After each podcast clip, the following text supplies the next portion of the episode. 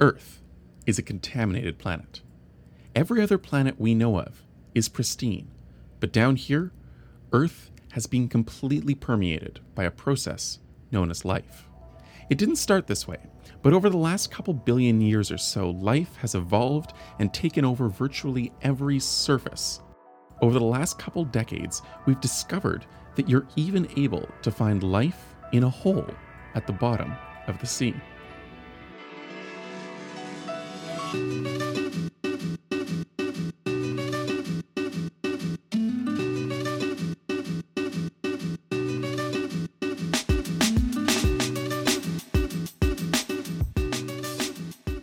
Welcome aboard the Joides Resolution, a drill ship on a scientific expedition in the Indian Ocean to start a hole that will one day be the first to reach through the Earth's crust to the mantle. My name is Lucas, and on this episode, I talk to two microbiologists on board the ship who are asking what the true limits of life are and what sort of microbes we can find living in the rocks hundreds of meters below the seafloor. Plus, at the end of the episode, I'll have an update on our drilling progress.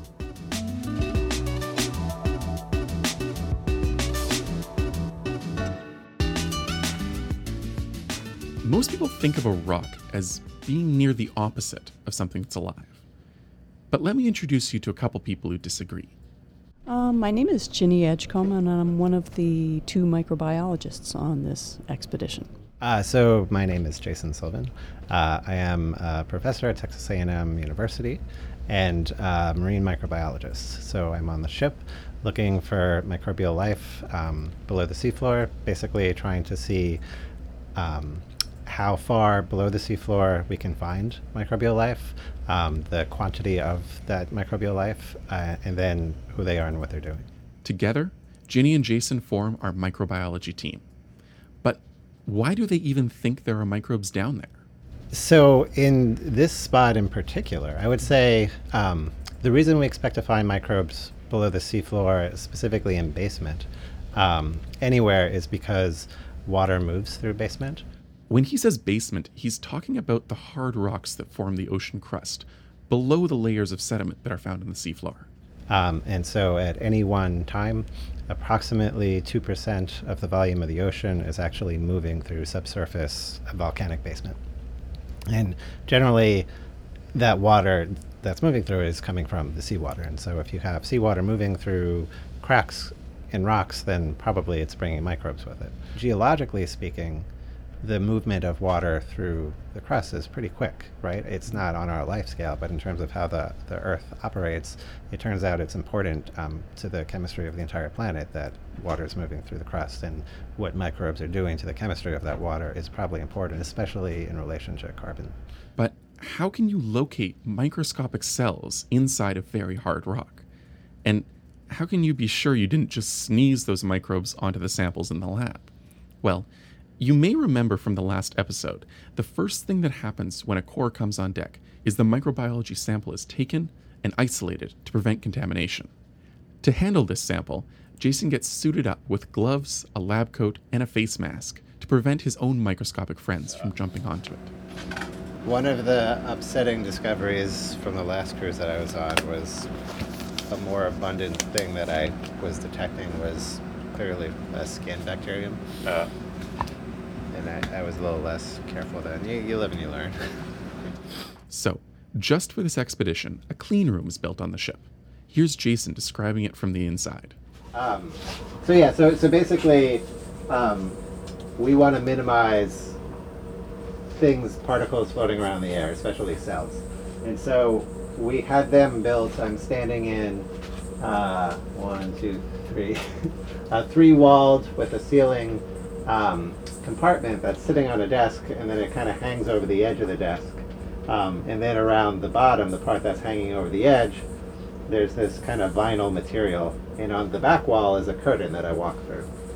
And so it's basically an enclosed environment with just a little space open on the bottom. Um, and then on the top, there's a filter. Um, it's called a HEPA filter, H E P A. That's an acronym for something that I don't know. Um, but it's a, a, very small pored filter, so so bacteria will not float through it. Um, and all of the air coming into the unit uh, is coming through that through the top um, and then going out the bottom. And it's something that we call positive pressure. So basically, all of the air is being forced through the filter, and there's enough airflow that it goes out the bottom. So you don't have things kind of coming in through the bottom. Um, and so that's, especially on a ship, that's really as clean an environment as we can ask for. And so we, we feel a little more comfortable working in here, um, you know, and having the sample out in the open. Ginny showed me a poignant demonstration of why this is needed. Yeah, let's look at a couple of examples from the incubator here. Um, I showed these two petri dishes to the group today because they illustrate uh, the difference between fast growing contaminants and the organisms that are likely to be growing in situ. In situ just means microbes that are actually from the region of interest. So this plate here is a plate of nutrient agar, or it's called potato dextrose agar, that's a favorite of fungi. And this plate fell open briefly while it was outside of our clean room area out here in the lab for maybe two or three seconds. And then I popped the lid back on and put it in the incubator. Made a note of it though, you see on the lid. Right. So Yeah, opened in lab, yeah. And um, you can see that there's some Yeah. three kind of large bacillus looking colonies growing here and then there's Spots, something something large and vigorous across, right right yeah. there growing and this is much faster than we would suspect um, any of our indigenous microbes to be appearing on the fish So that plate was exposed to the lab outside the clean room for just a couple seconds, and yet the microbes in the air took hold. This dish, on the other hand, uh, is one that was only opened in the clean room, and it shows this sort of diffuse growth here in the Yeah, middle. it just looks kind of blurry in the middle there. I right, see very right, little there. Right, which might be the beginnings of some fungal growth, and it's Oh, kind of cool. the pattern that I would expre- expect, but it's kind of too soon to tell. But it Yeah. just illustrated the the contrast between fast-growing contaminants and the microbes that we're uh, hunting for. Ginny and Jason expect the microbes at these depths to be living a very slow life, with very low metabolic rates. It's very different than studying microbes in the near surface that divide every few hours or every few days or every few weeks. These guys may not divide for months or maybe even a year. In the process of recovering the core from the bottom of the hole, it comes in contact with a lot of seawater and drilling mud, and of course, all the microbes within these. Therefore, Jason needs to get at the rock in the very center of the core. The edges are considered contaminated. He focuses on a vein in this sample, as that's where he knows fluid has previously flown through. Um, so it's kind of a brownish to slightly red vein that runs the length of the sample, which means when I hit it, it'll open up and it will be easy to get that. Cool. So, Let's hit it. Piece of the vein just kind of. Oh, I see that. Is that like the ideal sample for you? Pretty much, yeah. Yeah. yeah, because it has like exactly where we think probably there, there would be biomass. Now, at this point, samples are taken for a wide variety of experiments. The most basic of these is simply counting how many cells are there. with that kind of like crushed up rock, and we're like, okay, this is like quote the sample that we're going to work with.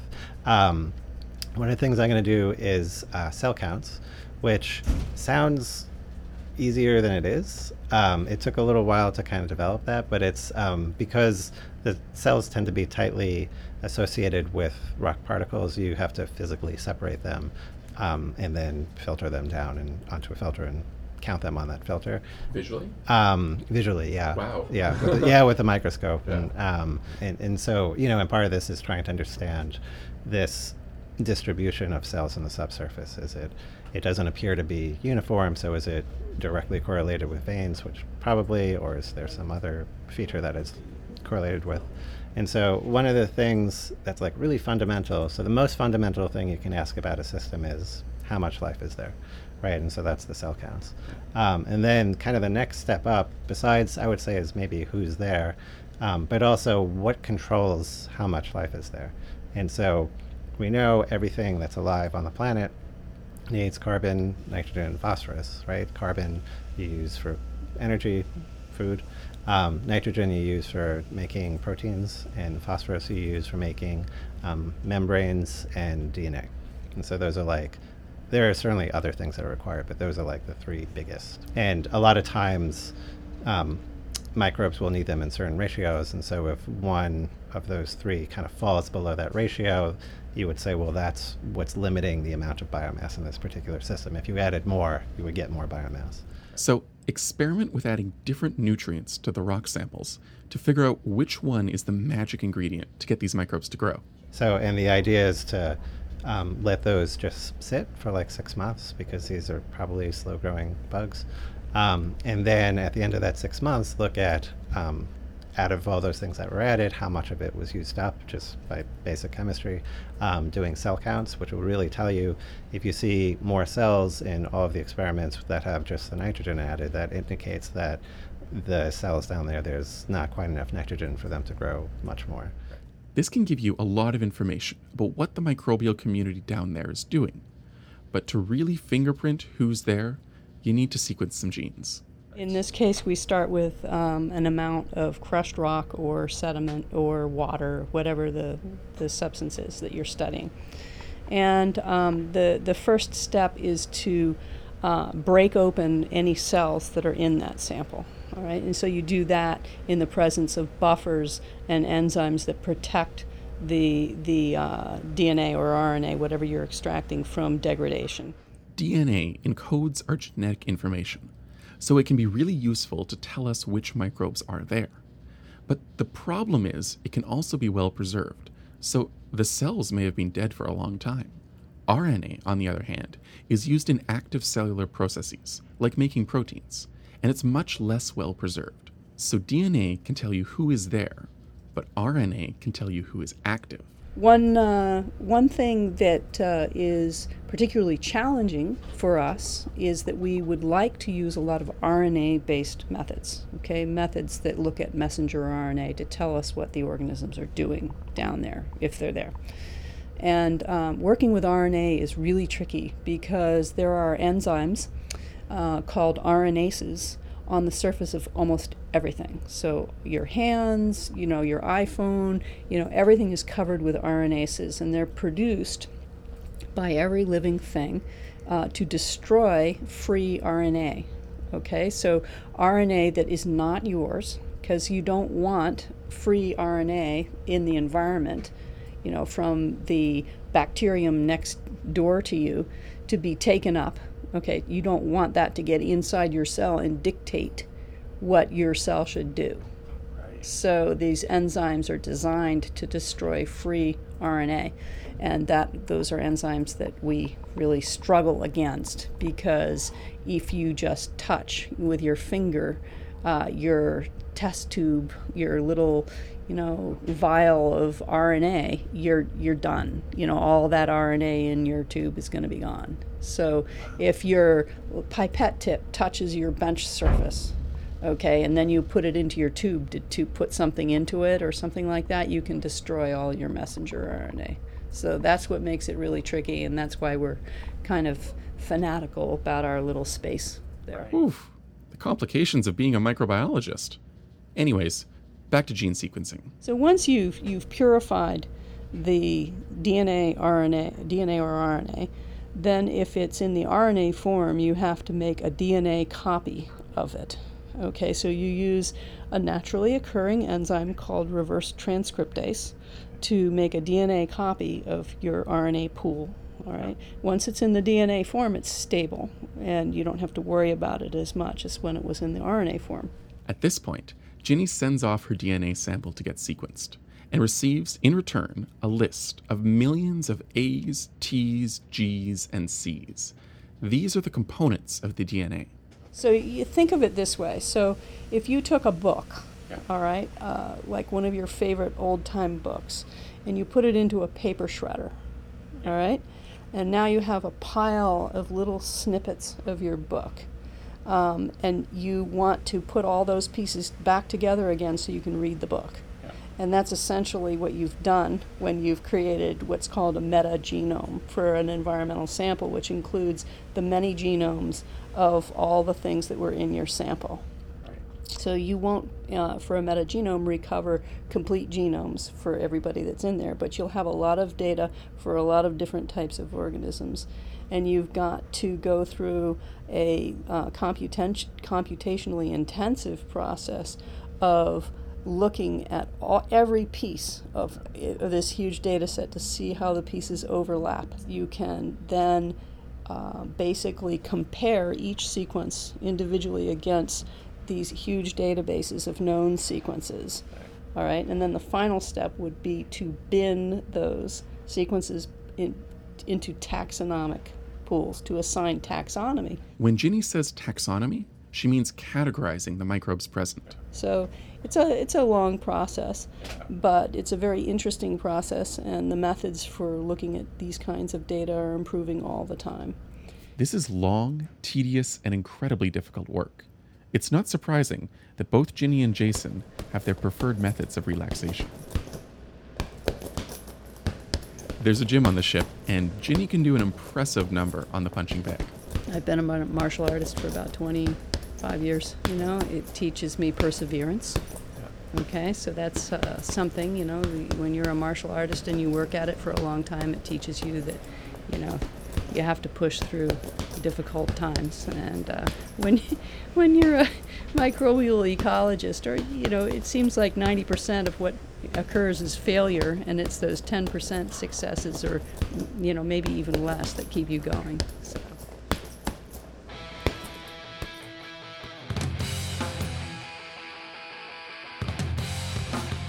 Um, so I uh, am a musician and I, I play guitar and I was in a band for a while. I have a tattoo of my guitar in front of a Marshall amp because there is only Marshall amps in my mind. Um, and the amp goes to 11 because it should. Uh, and it's on fire, of course, because that's rock and roll, and it says rock on, um, which is partially my kind of approach to life, just to try not to let things bother me too much and just move on. As I was watching Ginny and Jason break open, grind up, and process these rocks, I couldn't help but think about how unalive they looked. It might surprise you that microbes can live in such tiny cracks and veins that run through such hard rocks. It sure surprised me, but it turns out that this environment might actually be perfect for these little guys. The rocks we're drilling through are high in the mineral olivine, and when olivine comes into contact with seawater, a reaction called serpentinization can occur. This produces exactly the kind of organic molecules that we expect microbes to love. You can make organic materials from rocks. Okay? So under I mean that's pretty cool, you know. Independent of of life, you know, you can have rocks if they have the right competi- composition under the right sets of conditions can produce methane and short chain hydrocarbons and you know, if there's CO2 present and you have metals present, you have pretty much all the goodies that a lot of microbes like to consume. So the rocks beneath the seafloor are starting to sound like the ideal location for life. So ideal that some people think it could be where life on Earth may have started.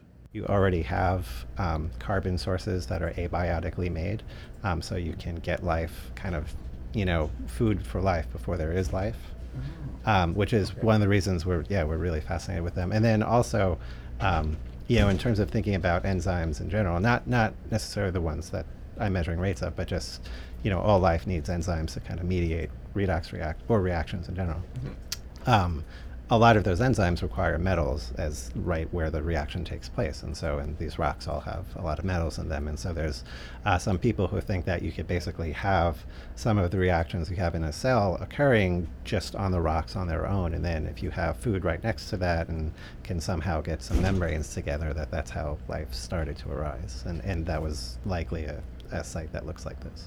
And if this is a likely candidate for the origin of life on Earth, it might be a good place to look for life on other planets as well.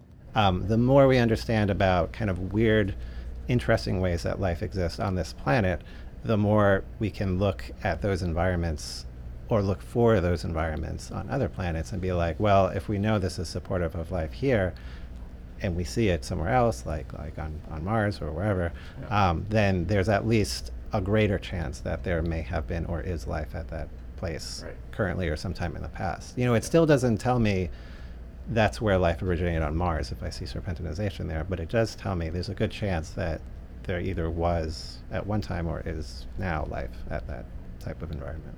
I think that by studying environments like the deep subsurface, we can learn a lot about the potential for life on other planets that share similar characteristics. Um, for instance, in another um, environment that I've worked in, are deep hypersaline anoxic basins. So, under a lot of water, very salty, and no oxygen. We're learning a lot about the types of microbes that live there. And for example, on Mars, it's thought that there are superficial brines that occur on near the close to the surface. And so it gives us clues as to what type of organisms we might look for in places like that. Those are some big questions, and ones that will take a long time to answer, particularly because we know so little about the microbes that might live in the hard rocks of the seafloor. This is an incredibly young field of science, but it's evolving fast. Who knows what sort of critters we might find deep beneath the ocean? On his last expedition aboard the JOIDES Resolution, Jason found an entirely new microbe living in an inactive underwater volcano. I find rocks to be really charismatic because there's energy inherent in the rocks itself. There's sulfur and there's iron, and microbes can live off that. And so, if you give them some water and introduce them to the rocks, you can get things to grow. And I just I think that's really exciting. There's just something about the rock itself that doesn't screw everybody else. I got my rock. I'm happy. I live here. Like I like that attitude. Um, yeah. So I, I think I don't know that's that's a recent yeah. discovery necessarily, but just that kind of like it's a fundamentally different way of living, and I, I think it's really interesting.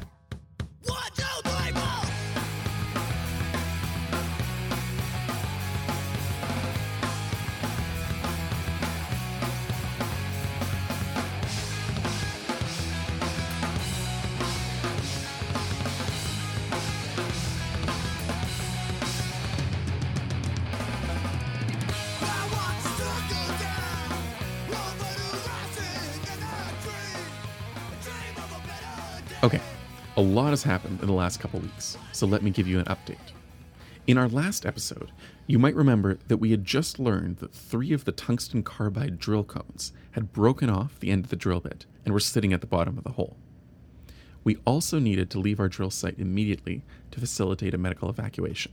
So, first of all, we steamed north for two and a half days to get within helicopter range of land. The fact that you need to travel for two and a half days to meet a helicopter really makes the fact that we're isolated in the middle of the ocean hit home.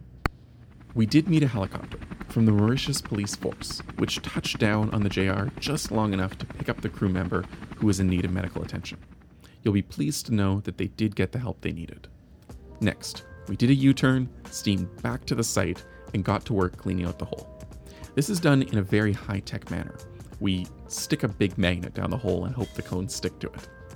A few tries of this turned up nothing, so we sent down another tool.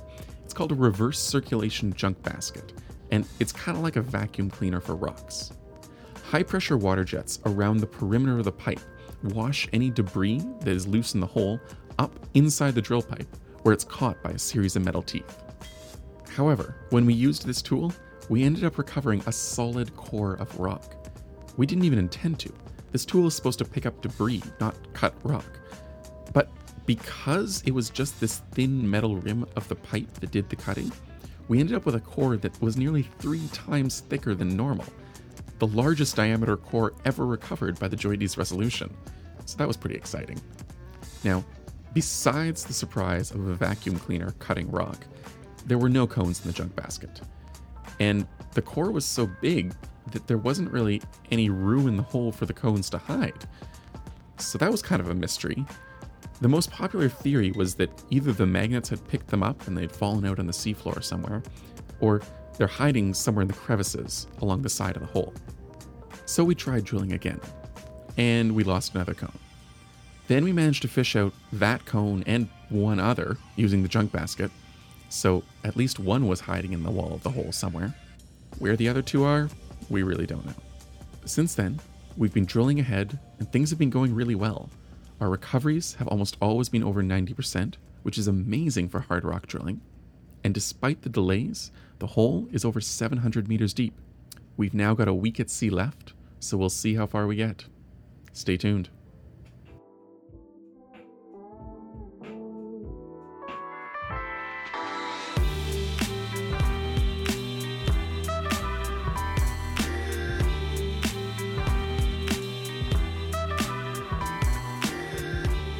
Can get the latest updates from Expedition 360 at joidesresolution.org. That's J O I D E S resolution.org, as well as facebook.com slash joidesresolution and on Twitter at the JR.